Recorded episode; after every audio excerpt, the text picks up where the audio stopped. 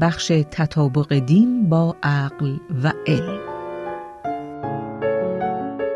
حضرت عبدالبها میفرمایند اگر بگوییم که دین و علم دو چیز ناسازگارند آنگاه نه معنی دین و نه علم را به درستی درک کرده ایم دین و علم باید هر دو با عقل مطابقت نمایند تا بتوانند از بوته سنجش عقل سرفراز برون آیند دین و علم اغلب دو چیز ناسازگار تصور می شوند. یکی از دلایل این طرز اندیشه این است که گاه تعبیراتی که از برخی حقایق یا آموزه های دینی می شود با حقایق علمی و با موازین عقلی در تضاد است طبق بیان حضرت بهاءالله علم و دین مکمل یکدیگرند. آنها دو قطبی را تشکیل می دهند که انسان را به شناخت واقعیت رهنمون می شوند و لذا باید هر دو با عقل انسان مطابقت داشته باشند.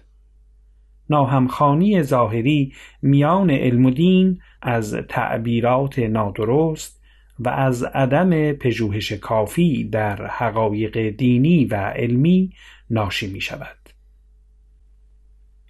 دین و علم به اعتقاد بهایان دوبال روح انسانی هست که باید در کمال هماهنگی با یکدیگر همکاری نمایند.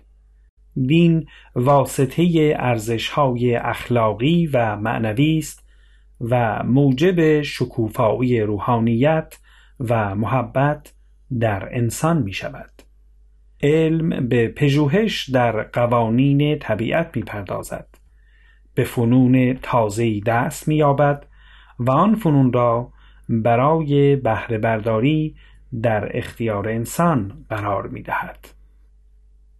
طبق بیان حضرت عبدالبها از دین و علم هیچ یک صرف نظر نتوان نمود.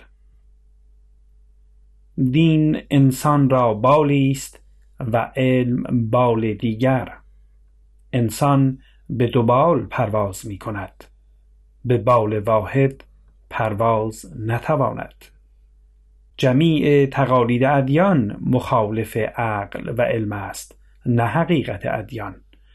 و این تقالید از این مفاسد حاصل شده است که سبب بغض و عداوت بین بشر گشته و الا اگر دین را به علم تطبیق می کردند حقیقت ظاهر می شد و ظهور حقیقت سبب ازاله خلاف می گشت و بغض و عداوت دینی ابدا نمی ماند بلکه بشر در نهایت الفت و محبت آمیزش می کردن.